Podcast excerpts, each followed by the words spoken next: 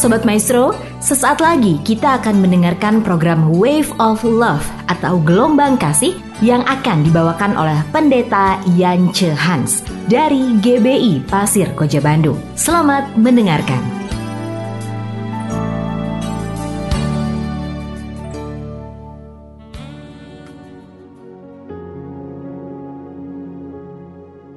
Shalom Saudara-saudara yang dikasihi oleh Tuhan kita Yesus Kristus, di mana pun Anda sedang berada pada saat ini. Sebelum kita merenungkan firman Tuhan, mari saya mau mengajak kita berdoa bersama-sama. Bapa Sorgawi, kami bersyukur anugerah yang Engkau berikan kepada kami tidak henti-hentinya. Kami berterima kasih atas kasih karunia itu kami masih boleh hadir di kota ini dengan kasih yang luar biasa berasal dari kuasa Tuhan Yesus Kristus sendiri. Berkati kami saat ini agar supaya firman-Mu menjadi rema, menjadi suluh bagi jalan kami, dan menjadi alat kemuliaan-Mu dalam kesaksian hidup kami. Di dalam anugerah dan berkat nama Tuhan Yesus, kami berdoa dan bersyukur. Amin di dalam 1 Korintus pasal 13 ayat 1 sampai dengan ayat yang ketiga berbunyi seperti demikian. Sekalipun aku dapat berkata-kata dengan semua bahasa manusia dan bahasa malaikat, tetapi jika aku tidak mempunyai kasih, aku sama dengan gong yang berkumandang dan canang yang bergemerincing. Sekalipun aku mempunyai karunia untuk bernubuat dan aku mengetahui segala rahasia dan memiliki seluruh pengetahuan. Dan sekalipun aku memiliki iman yang sempurna untuk memindahkan gunung, tetapi jika aku tidak mempunyai kasih, aku sama sekali tidak berguna. Tiga, sekalipun aku membagi-bagikan segala sesuatu yang ada padaku, bahkan menyerahkan tubuhku untuk dibakar, tetapi jika aku tidak mempunyai kasih, sedikit pun tidak ada faedahnya bagiku.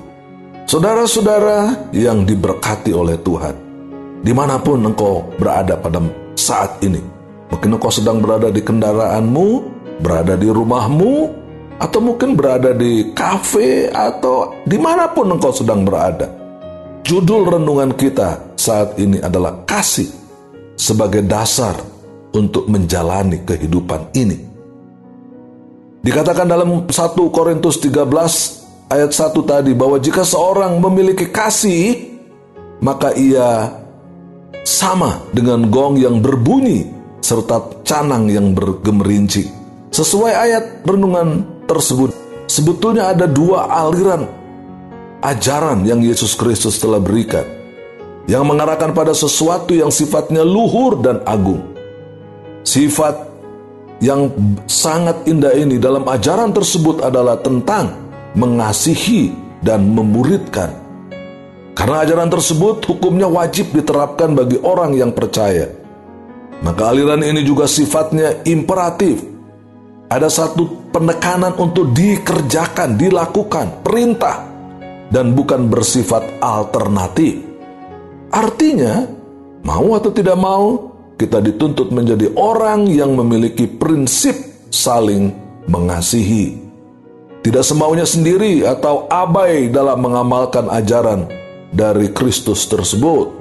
Bahkan persoalan ini ditegaskan oleh Rasul Paulus melalui pesannya dalam suratnya ini ia sampaikan kepada seluruh jemaat di Korintus. Dalam pesan tersebut, ia sangat memberi penegasan betapa pentingnya bagi manusia memiliki kasih sebagai dasar kehidupannya. Maka kasih yang seperti apa dan bagaimana maksudnya? Tentunya kasih atas dasar motivasi yang benar dan dipraktekkan atau diterapkan dengan tepat. Bahkan lebih dalam lagi, orang yang mempercayai dituntut untuk hidup di dalam hukum-hukum kasih. Dan hukum kasih tersebutlah yang bisa menekankan pada motivasi di setiap tindakan kita. Jadi segala sesuatu yang kita kerjakan tidak akan ada faedahnya atau akan sia-sia. Di mata Tuhan, misalnya kita mengerjakan ibadah menolong orang lain, bekerja, dan hal-hal lainnya jika tidak didasari oleh kasih atau tanpa motivasi yang tepat, maka tidak akan ada manfaatnya di mata Tuhan. Di dalam 1 Korintus 13 ayat 1 sampai 3 yang telah kita baca tadi dijabarkan Jikapun dapat berbicara bahasa manusia, bahasa malaikat, atau jika memiliki karunia untuk setiap rahasia dan pengetahuan, dan jikapun memiliki iman yang besar, yang kuat, dan jikapun dirinya menyerahkan dirinya untuk dibakar-bakar, ya tanpa kasih, maka semuanya akan sia-sia. Oleh karena itu, Bapak Ibu Saudara mendengarkan renungan ini, ya Ironisnya di zaman sekarang ini dapat dikatakan bahwa jarang dan sulit sekali untuk menemukan orang dengan kasih seperti demikian, seperti yang diharapkan oleh Alkitab ini. Karena sudah menjadi hal yang langka, maka manusia yang memiliki kasih dipandang sebagai insan yang luhur ini jarang kita temukan. Ya, hal-hal yang menentang kasih justru semakin berkembang. Mengapa dikatakan sulit ditemukan orang yang seperti demikian, yang memiliki kasih seperti ini?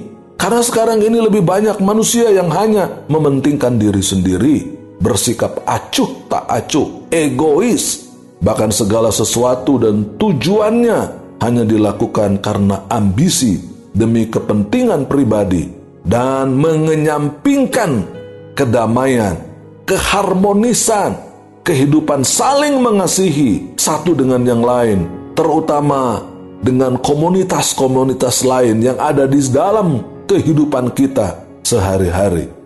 Maka dengan memahami persoalan ini, bisa kita renungkan sama-sama ya dengan bahan untuk saling memperbaiki diri kita sendiri. Mari kita saling memperhatikan satu dengan yang lainnya agar supaya kasih Kristus bukan hanya kita katakan bukan hanya kita baca di dalam Alkitab, tetapi kita praktekkan dalam kehidupan sehari-hari. Dengan demikian, ya insan-insan yang percaya kepada Kristus, umat Kristiani di kota ini akan menjadi berkat bagi kota Bandung yang berulang tahun yang ke-212 pada tahun 2022 ini. Biar kita boleh menjadi kembang kasih Tuhan boleh menjadi bunga-bunga yang harum di mana pun kita berada di kota yang kita kasihi ini. Supaya kita percaya, supaya kita lihat Bandung yang disebut dengan kota kembang. Yang kita pentingkan di sana adalah biarlah kembang kasih itu senantiasa menunjukkan kemekarannya sehingga nama Kristus dipuji dan dipermuliakan. Dengan berpijak tentang dengan hal tersebut, maka kita akan mewangikan kota ini, akan mengharumkan kota Bandung, sehingga nama Tuhan dipermuliakan oleh umat Kristen yang ada di kota Bandung ini. Kurang lebih ada 700 umat Kristen, 700 ribu umat Kristen di kota ini.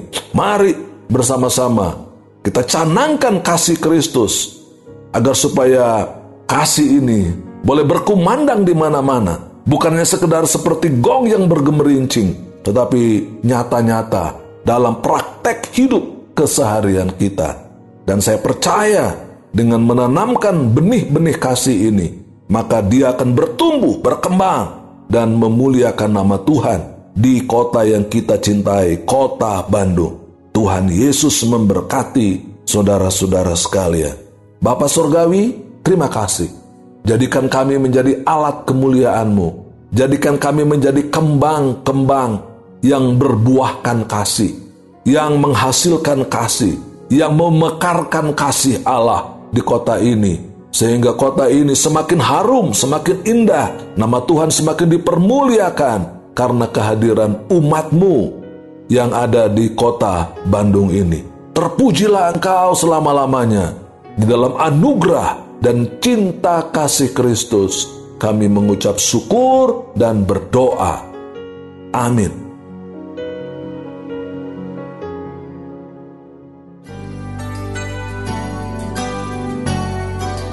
Sobat Maestro, baru saja kita mendengarkan program Wave of Love atau Gelombang Kasih dari Pendeta Yance Hans. Hadiri ibadah GBI Pasir Koja pukul 7, 9, dan 16 di Jalan Pasir Koja nomor 39 Bandung dan pukul 9 dan 17 di Taman Mimosa nomor 11 Taman Sakura Indah Bandung.